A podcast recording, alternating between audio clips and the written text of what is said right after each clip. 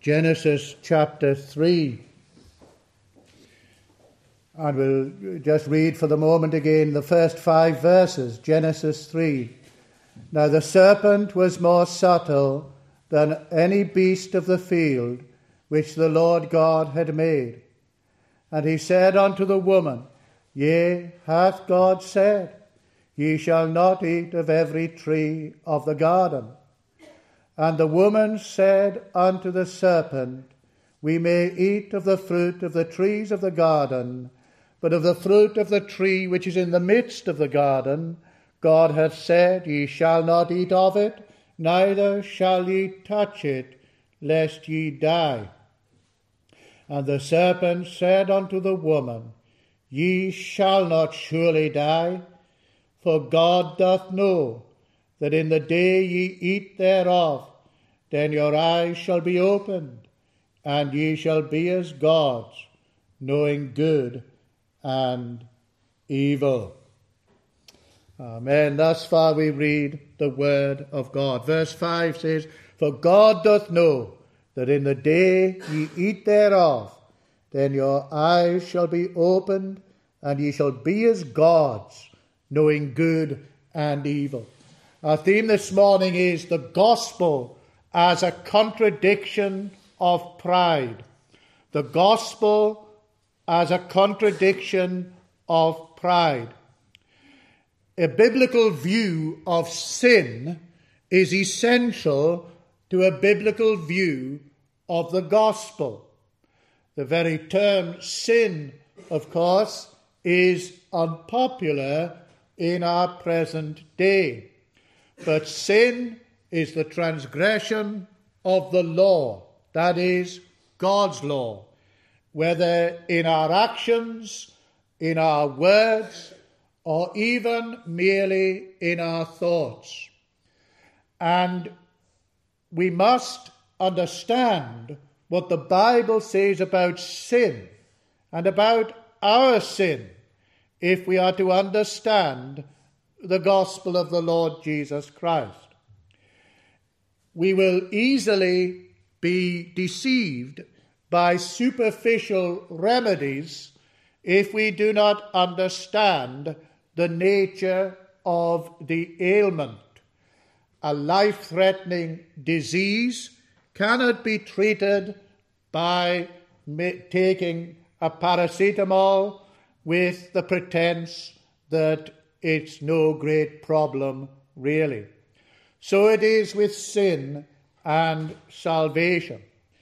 And our purpose here is to show the true nature of sin, what sin is, uh, from this basic, fundamental uh, part of the Word of God. Of course, all of the Word of God is profitable for us, but this passage teaches very fundamental things that we must get right if we are to understand the truth of God. What is sin? How does it work in our hearts? First of all, then, let us consider the unbelief of sin. The unbelief of sin.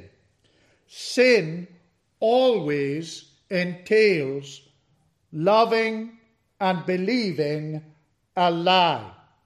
Sin always entails loving and believing a lie, preferring that which is false to that which is true, preferring darkness to light. And that is true of all sin. And as we look at the first human sin, we can see all the features of all sin, including our own. There are the lies about God, first of all.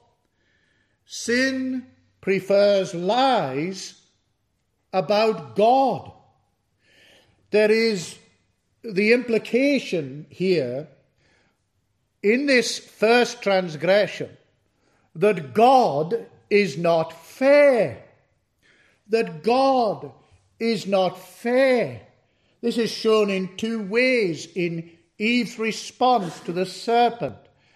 First of all, in verse 1, and he said, The serpent said unto the woman, Yea, hath God said, Ye shall not eat of every tree of the garden.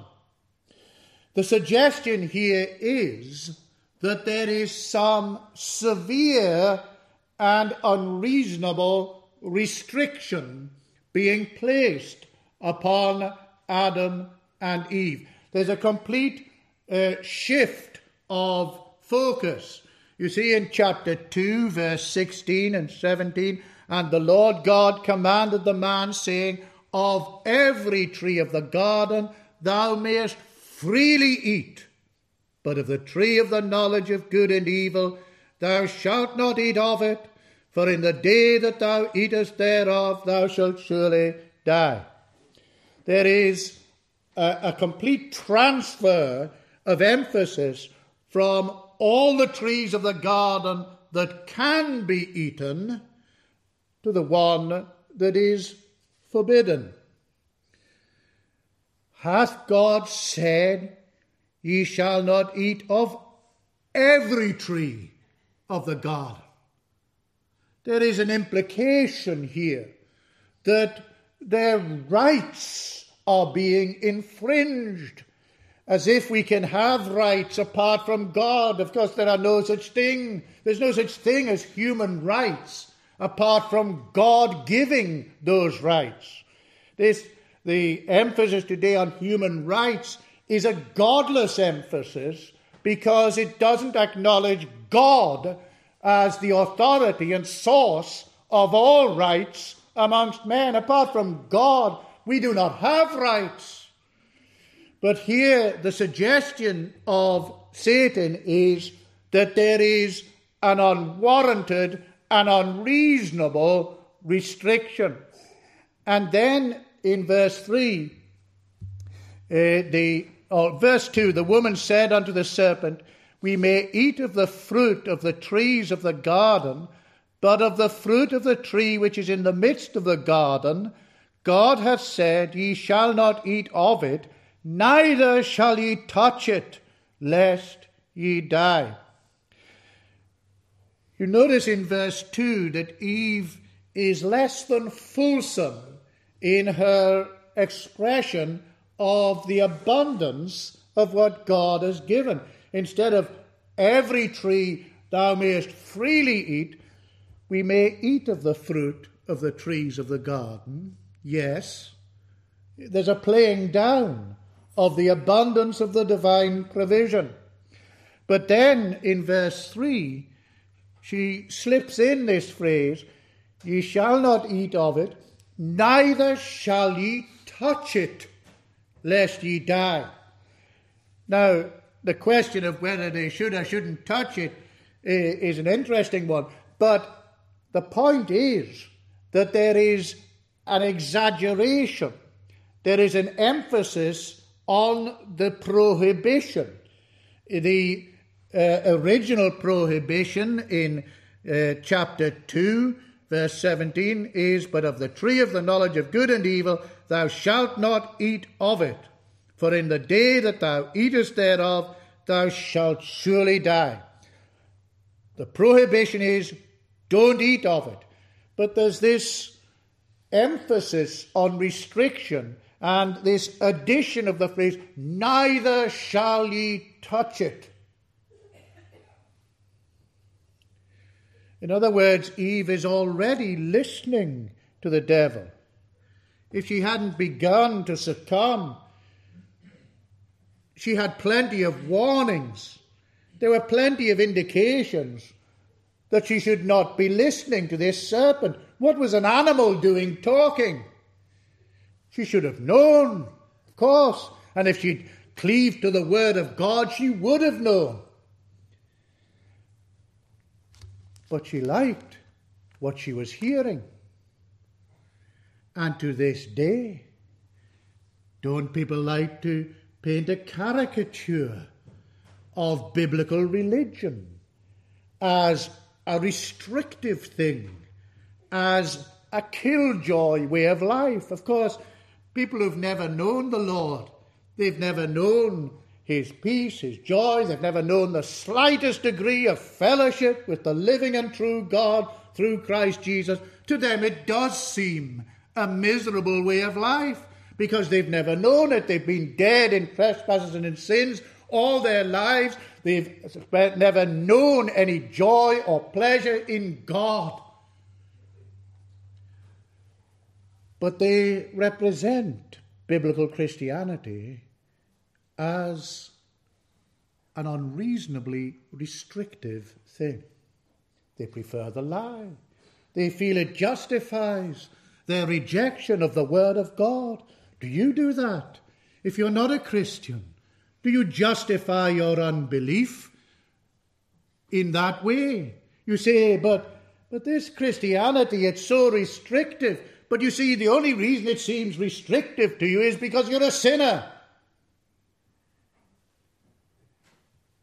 There's nothing in the Word of God that feels restrictive to a holy nature. It's because you're a sinner that you think that way. But then there is another accusation against God, and it is that God cannot be trusted. God cannot be trusted. You see in verse 1 Hath God said? Hath God said? Has He really said it? You shall not eat of every tree of the garden. It begins with a suggestion, a question. Even amongst men, sometimes people ask a question, don't they? And they know the answer. But the question is a way of hinting and nudging towards what they really want to say.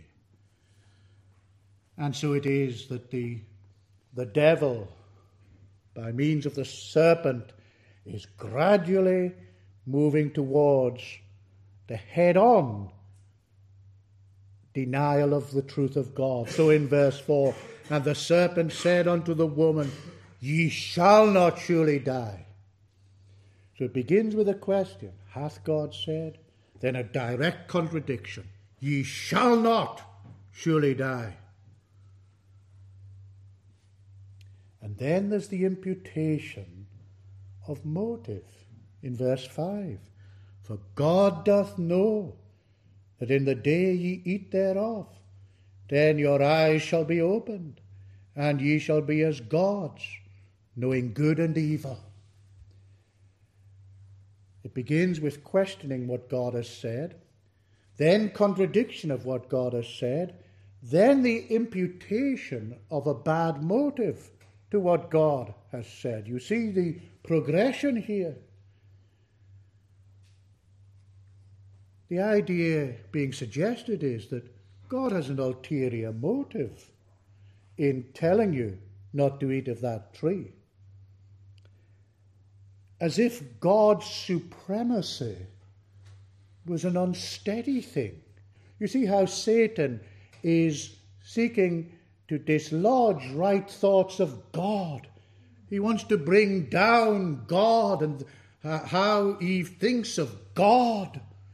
And so the suggestion is that he's not really almighty, that God is, in fact, rather unsure of himself and he's using this, this ploy uh, to prevent Adam and Eve from realizing their full potential. He's restricting them because he needs to restrict them. And so he attacks the truthfulness of God and the goodness of God.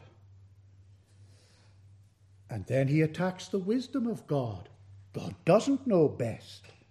So in verse 5 again, then your eyes shall be opened, and ye shall be as gods, knowing good and evil. You see how Satan is attacking the attributes of God, the character of God. He's not truthful. He's not good. He's not wise. He's not almighty. He has to safeguard his position. Each of the attributes of God is being attacked by Satan in this passage. And so here he's saying, don't take God's word for it.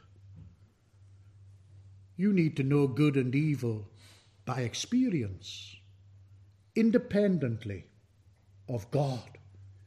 There is the urge here to seek independent knowledge, to know independently of God telling them.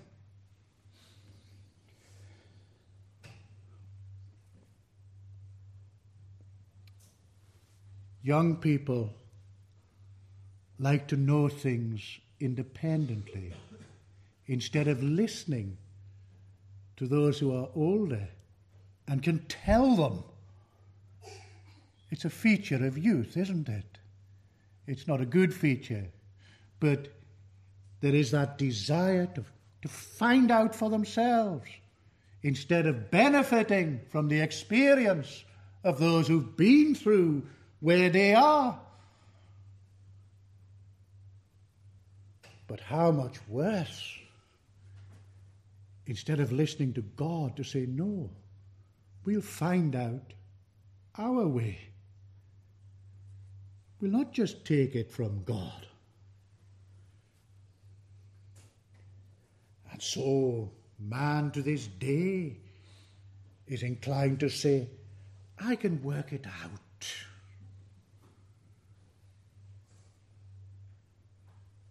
After all, I'm a perfectly rational human being. Well, are we? And we can work it out ourselves. So there is a refusal just to take God's word for it. And so Eve is beginning to listen to this. God isn't almighty, He's unsteady, God isn't good, the reason he tells us this restriction is not a good one. He's not wise. He doesn't know what's best for us. He doesn't want us to realize the potential that is ours. He can't be trusted. He doesn't tell us the truth. You know, all sin involves unbelief.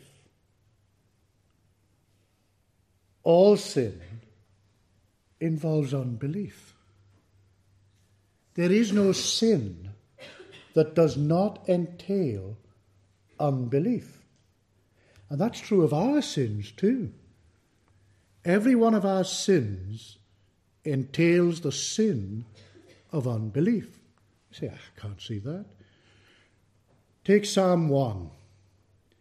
Blessed is the man that walketh not in the counsel of the ungodly, nor standeth in the way of sinners, nor sitteth in the seat of the scornful, but placeth his delight upon the law of the Lord, and meditates therein day and night. That tells us that blessedness is in following the word of God. Every time we we sin, we're saying that's not true. The scripture says, Blessed is the man that trusteth in thee. Blessed is the man who hath the God of Jacob for his help. Blessed is the man that feareth the Lord. And every time we sin, we're saying, that isn't true. We all want happiness. Every living soul wants happiness. The ungodly seek their happiness in vain in the ways of sin. And the Christian has begun to learn that God is the fountain of all blessedness because God Himself is independently blessed forever. And that therefore all blessedness for man as a creature must be found in God. God is independently blessed, and only God can make men and women blessed. And we know that to be the true, the truth if we're Christians. But we know it so inconsistently. And every time we sin, we're saying God is not sufficient to make us blessed, and we need this sin in order to be blessed. And so every sin entails the sin of disbelief of the Word of God. If we truly believed consistently, as we ought to do, that blessedness is in God, why would we ever seek blessedness in sin? So here we learn the truth about our sin, that it always entails disbelief of the truth of God. But then, secondly, the pride of sin. The pride of sin. Verse 5 For God doth know that in the day ye eat thereof, then your eyes shall be opened, and ye shall be as gods, knowing good and evil. The unbelief was a desire to be independent of God in knowledge, and now it's being moved on to practice. Here, the serpent is saying that God isn't really God. He's not uniquely God. He's not supremely, only, and absolutely God. He's saying, you break, break away from this dependence on God, and you'll be as gods. You'll be like God. You won't need God. You'll be able to know without God. You'll be able to set your own standards without God. You can be independent of God. The desire for independence of God is the essence of what sin is. It's the desire that God should no longer be acknowledged as God and that we should assume to ourselves rights, prerogatives that belong to God.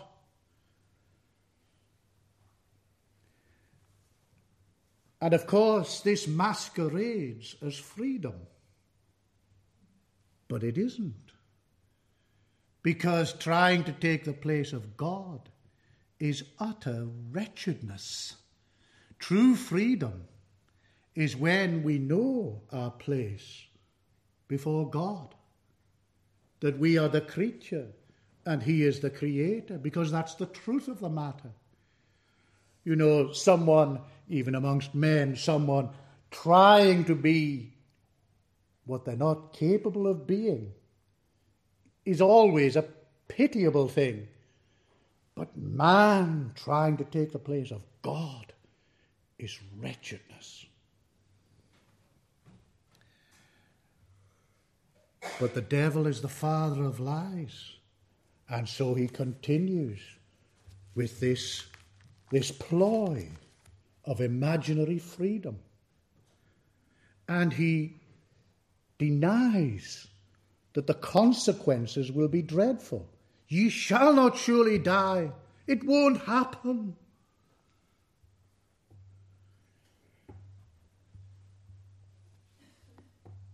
But it did happen. And he keeps leading them on. And you see the outworking of this. What did happen? What were the immediate effects? Well, the immediate effects were ruinous and disastrous. You see the outworking of sin amongst men in this passage. If you turn to verse 12 and to 14, where God has confronted Adam. Verse 12 And the man said, The woman whom thou gavest to be with me, she gave me of the tree, and I did eat. And the Lord God said unto the woman, What is this that thou hast done? And the woman said, The serpent beguiled me, and I did eat. What have we got here? What we have here is the beginning of social disharmony. When God confronts Adam, he says, Well, the woman, she gave me. It's her fault. She gave me. Well, it was her fault, but it was his fault. He took it, he ate, he disobeyed the word of God. But then he doesn't just seek to pass the blame to the woman, he's really blaming God. The woman whom thou gavest to be with me, she gave me, and I did eat. It's not my fault, really, it's the woman. In fact, it's God's fault. Who gave me this woman?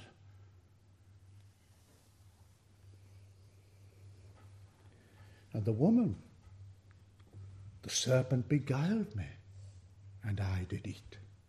It's not my fault either. It's the serpent. Well, the serpent, of yes, it was the devil is wicked. But she listened to him instead of cleaving to the word of God. But there's this passing along the line.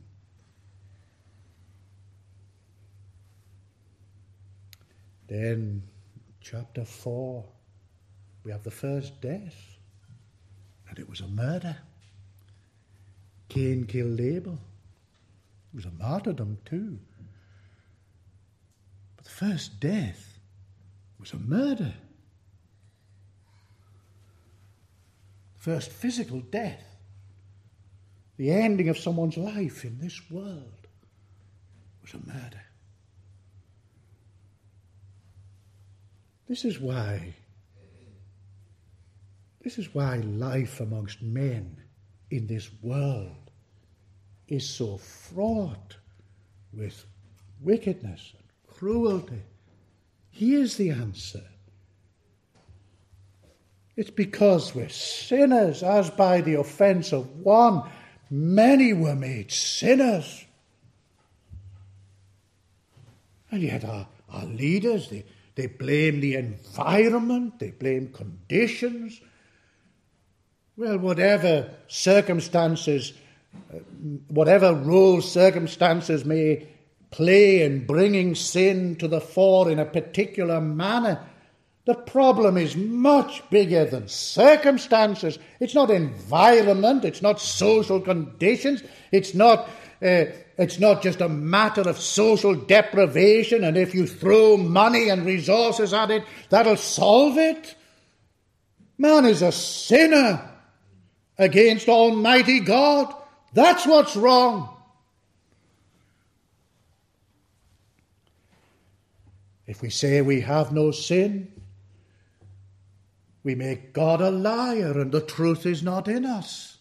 And as a nation, we are a lying nation, pretending, pretending that we have the potential within ourselves without God, without His truth, without the gospel, without saving grace.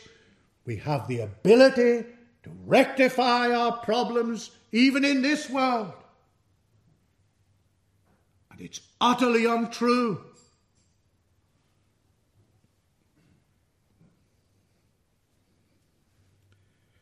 It is patently obvious that it is not true. But individually, are you denying this truth about yourself, about your sin, about your corruption, about your guilt before God?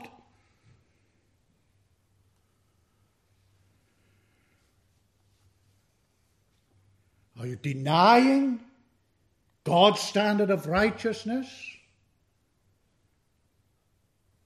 When you hear of the God of the Bible, as you do if you come here regularly, and the perfection that He requires of men, that purity, that holiness in thought, word, and deed, that we can break his commandments even in our thoughts, as the Lord Jesus showed in the Sermon on the Mount, as he shows that the, the commandments uh, apply to our thoughts, that malicious thought is a breach of the sixth commandment, thou shalt not kill, even though we never do anything with our hands against another, that lust in the heart is adultery in the heart, even though outwardly literally. We do not engage in that sin.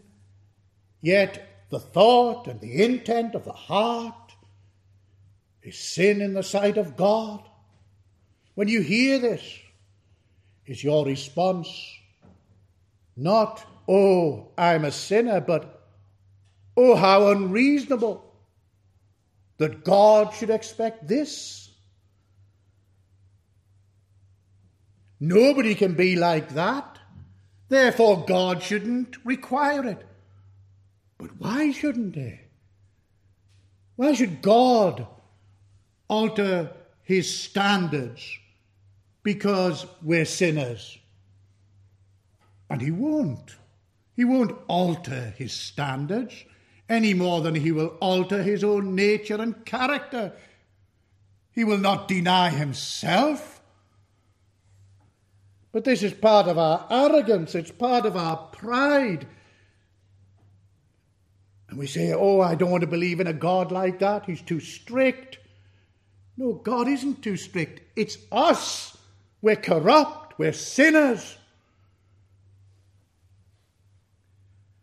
And so you quietly ignore God's law and set your own standards of decency in the place of God in the place of His law. And you say, This is what I can manage, and therefore it should do. But it doesn't. Why do we deny sin? Because we're sinners. We deny our sin because we are sinners. It's an expression of our sinfulness to deny our sinfulness. It's part of our arrogance that we begin with the assumption that our standards are right and we adjust in our minds our view of God to fit in. And then there is the denial of God's judgment on sin. The devil had said, and Eve believed, wanted to believe, that the threat of God would not prove true. That when God said, Thou shalt surely die, he was lying. Ye shall not surely die. The death envisaged is a very embracing, inclusive concept. The miseries of this life, death itself, physical death, and the pains of hell forever. But as sinners, we want to deny that. That estrangement from God that alienation from God, that lack of communion with God that came on account of sin, we regard it as normal. In one sense, it is normal, it's universal. By nature, we do not know God. But it's not normal in the sense of being normal to man by creation. It's normal, it's universal because of sin. But people regard it as normal. They've never known anything else. Physical death, well, we can't deny that happens. No one can deny that that happens. How many of us have known so many people who are no longer in this world? But again, people shrug their shoulders. Perhaps you do. And you say, well, it's only natural. If it's so natural, why are men afraid of it? The Bible calls it the king of terrors. Men all their lifetime, through fear of death, are subject to bondage. It's universal, but it's not natural by creation. It's universal because guilt is universal, sin is universal. Death passed upon all men, for that all have sinned. But then there's the pains of hell forever. And even people who can't deny that this life is full of trouble and who can't deny that it ends in death of the body, they can't see hell, so they feel freer to deny that it exists. But it does. Wishful thinking, it won't happen. Are you pretending that you don't, you don't deserve to go to hell? That tells you that you're on the way to hell. Because no one escapes hell who doesn't think they deserve to go there. If you don't think you deserve to go to hell, it is certain that you are on the way to hell. Because those who are on the way to heaven, they've learned that they do deserve to go to hell, and they're trusting the Lord Jesus Christ to deliver them. But if you don't think you deserve to go to hell, then you're not trusting Christ, and you're on the way to hell.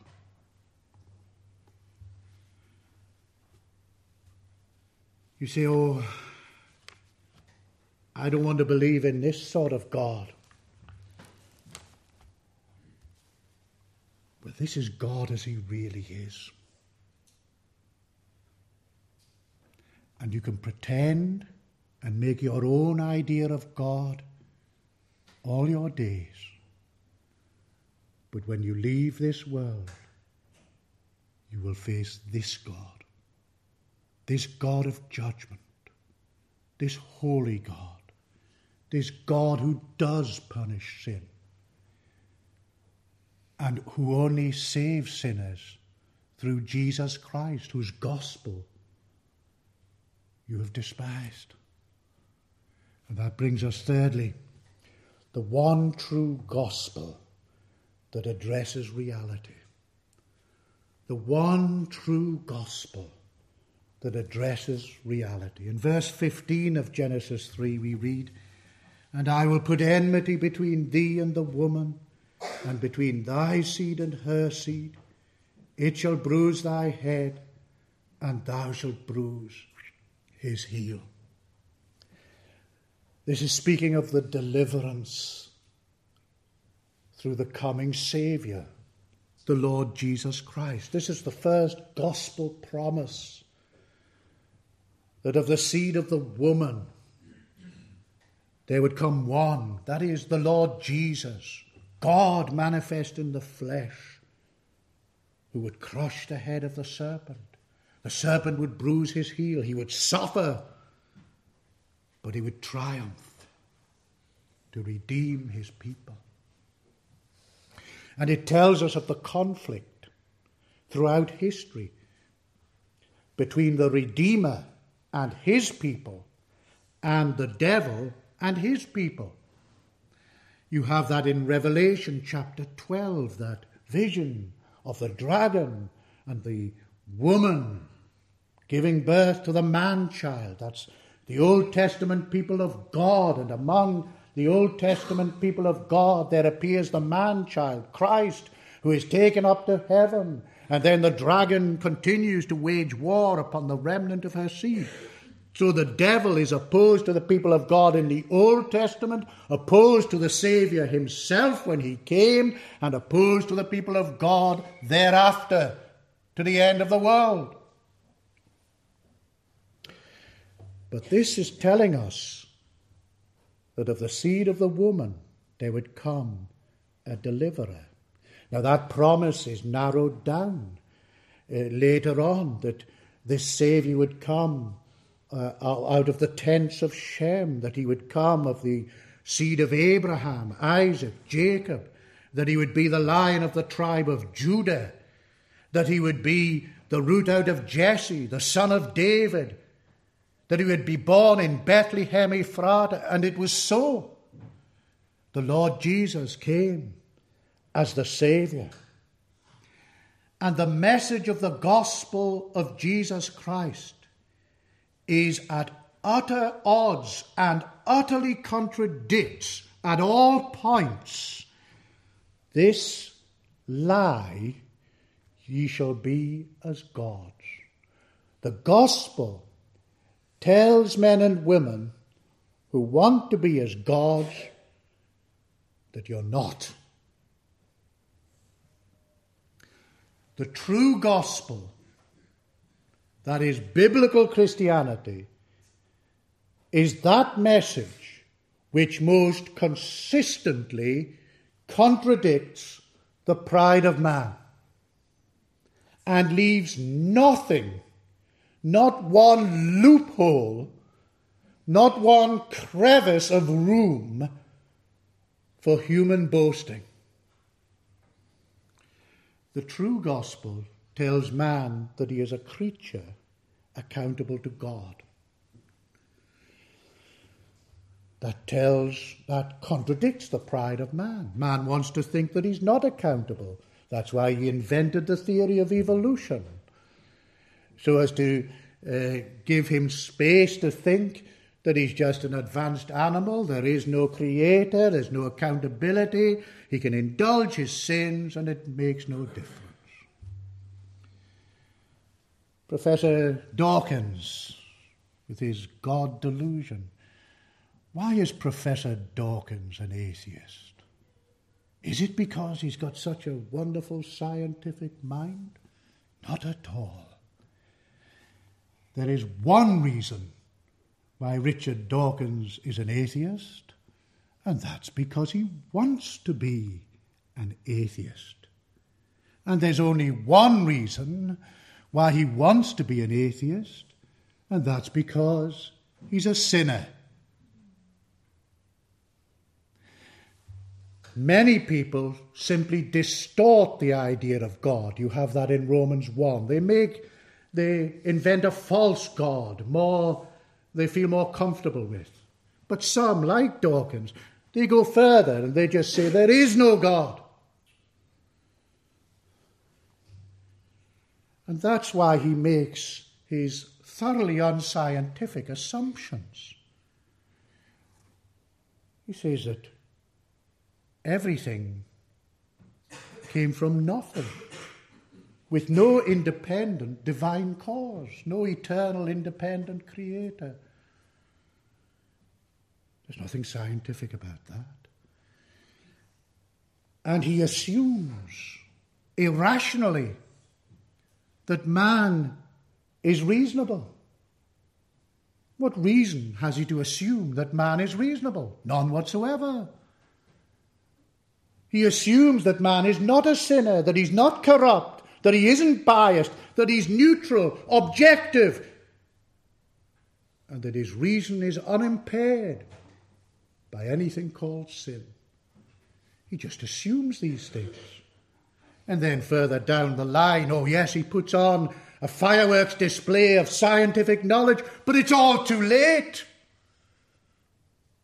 The ludicrous assumptions have already been made and it doesn't matter how much information he pours out, the assumptions are nonsense.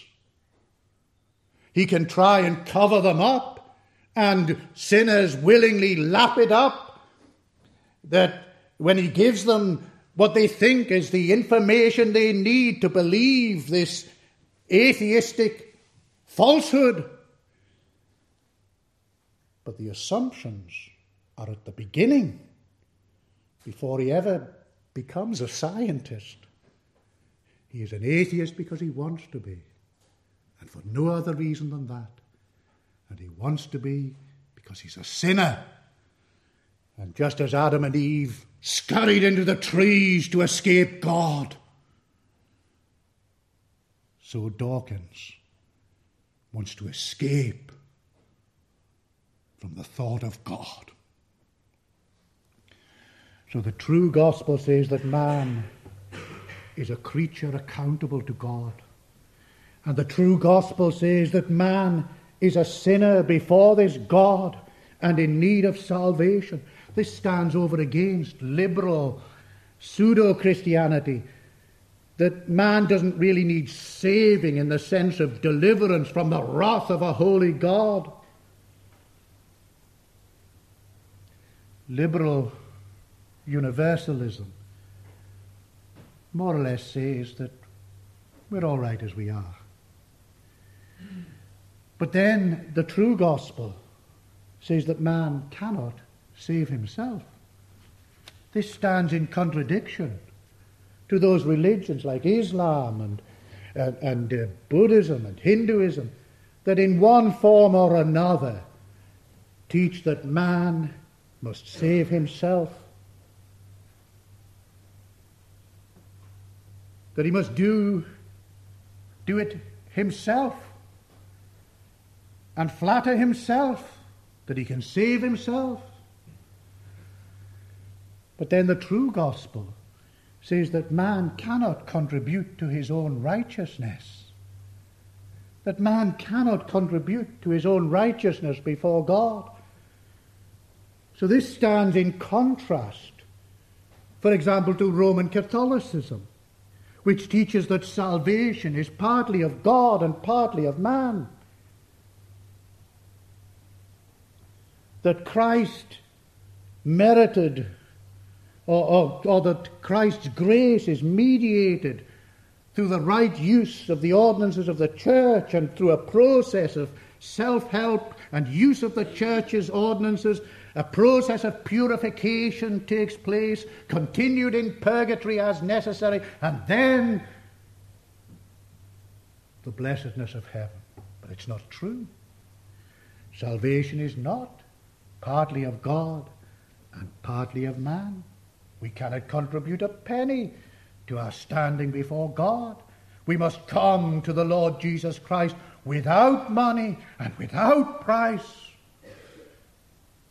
knowing that we have nothing to make us accepted in the sight of God, and calling upon God, God be merciful to me, a sinner, and seeking acceptance through Jesus Christ and His merits, His righteousness, His uh, fulfilling God's law perfectly in every respect, and His bearing the guilt of the transgression of that law in his sufferings and death and the shedding of his own blood wherein, and, and his bearing of the vengeance of God, whereby he cried out, My God, my God, why hast thou forsaken me?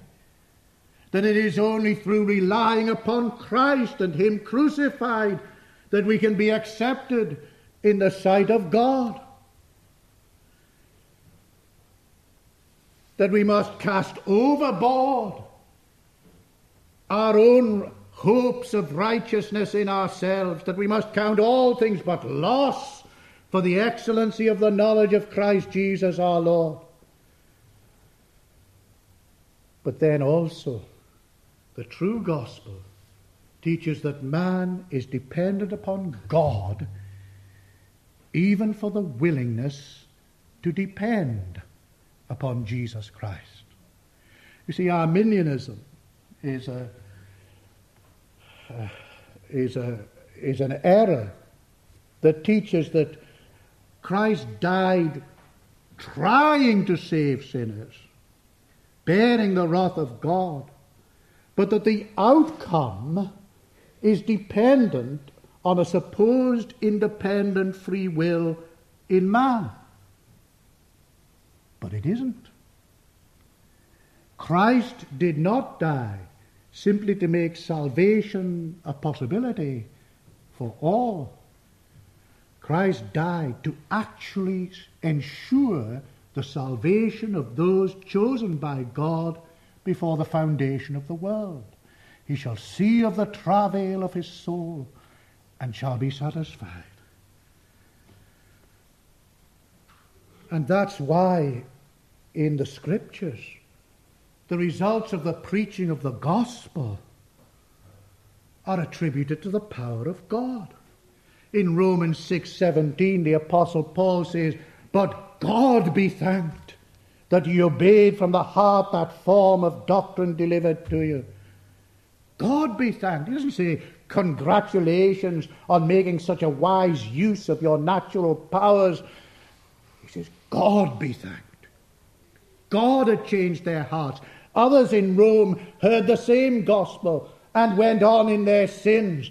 But these people believed. Why did they believe? Because God changed their hearts. As we read in the book of Acts, the Lord added to the church such as should be saved. We read of Lydia, whose heart the Lord opened so that she received the things which were spoken. We read of Paul preaching in Antioch in Pisidia in Acts 13, and as many as were ordained unto life believed. So that even the willingness to believe and to depend on Christ can only come from God. And you hath he quickened who were dead in trespasses and in sins, for by grace are you saved through faith, and that not of yourselves. It is the gift of God, not of works, lest, let, let, lest any man should boast. What do we see here then? We see that the biblical gospel closes out all possibility of human boasting and attributes salvation to God.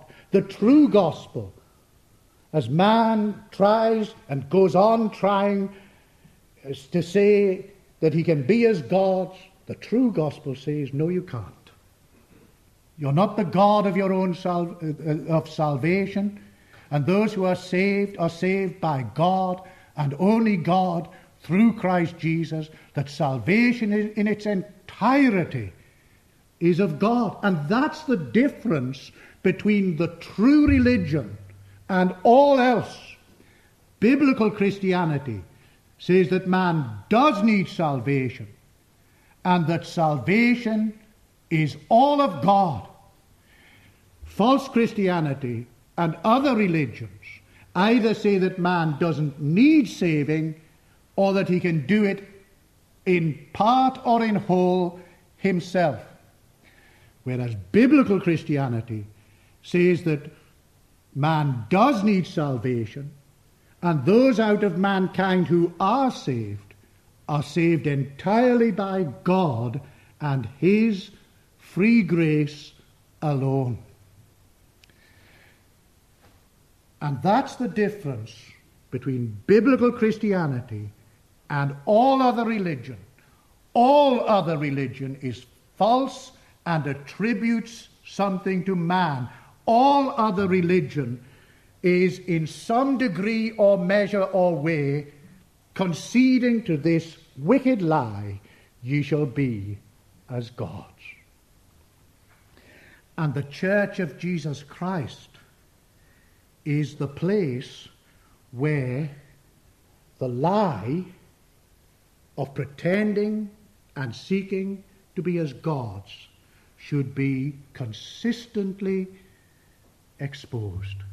In other words, the people of God should consistently, in their thought, speech, and behavior, as an organized church and in their daily lives, be saying, God is God and we are not. So in the church, we don't say we'll do our own thing. We say, what is the church meant to do? It's meant to worship the Lord. How shall we decide how we are to worship God? Well, we must listen to what God says in His Word. We'll not try to worship God in a manner of our devising, but as God tells us. How should the church be governed? Well, we must listen to God. How should the church be ordered? What discipline should there be in the church? We look to God In other words, at all points, we are to acknowledge our dependence upon God. But not only there, but in the home. The relationship between husband and wife. Are we going to listen to the modern humanists, the secularists? Or are we going to listen to God? The husband is the head of the wife, even as Christ is the head of the church. Husbands are to love their wives. Wives are to submit themselves to their own husbands because we acknowledge that only God can tell us the truth. The upbringing of our children. Who are you, you, you parents, who are you listening to when you're working out what to do with your children, how to bring up your children? Are you listening to the Word of God? Because only God can tell us the right way to bring up our children. Or are you listening to the latest experts telling you what psychological damage and emotional scars you leave on your children if you insist on teaching them biblical Christianity? No. We must listen to God. God does know best. God is good. God is wise. And every, everything He tells us is good for us if it's received into the heart by His grace. The church's evangelism. How are we going to do it? Are we going to treat God as if He doesn't really know the best way that His gospel should be made known to men? Are we going to invent our own schemes and, and claim that we have some new bright idea as to how to make the gospel known in, in society and so on? No, we're going to say God knows. We're not God. God knows. He knows how it should be done, and He does. And He has appointed the means, and He uses those means, and He blesses those means when they are faithfully engaged in. But above all, we must heed God for eternity. If God's word is to be heeded, and not the devil in this life, as to the things of this life, how much more for the world to come? The Christian's hope rests upon this truth that God is the God that cannot lie. Who are you listening to as to what will happen to you after death? Well, the Word of God says it is appointed unto men once to die, and after this the judgment. That's the truth of the matter. And only if your hope and confidence is in the Lord Jesus Christ can you hope that death will bring blessedness and glory in heaven with Christ. Blessed are that people who by his grace have been enabled to no longer listen to the lies of the wicked one and the corruption of our own hearts, but by the renewing of the Holy Ghost have heard the voice of the Son of God and believed on him to life everlasting so that they can say, like the apostle, For I know whom I have believed, and am persuaded that he is able to keep that which I have committed unto him against that day.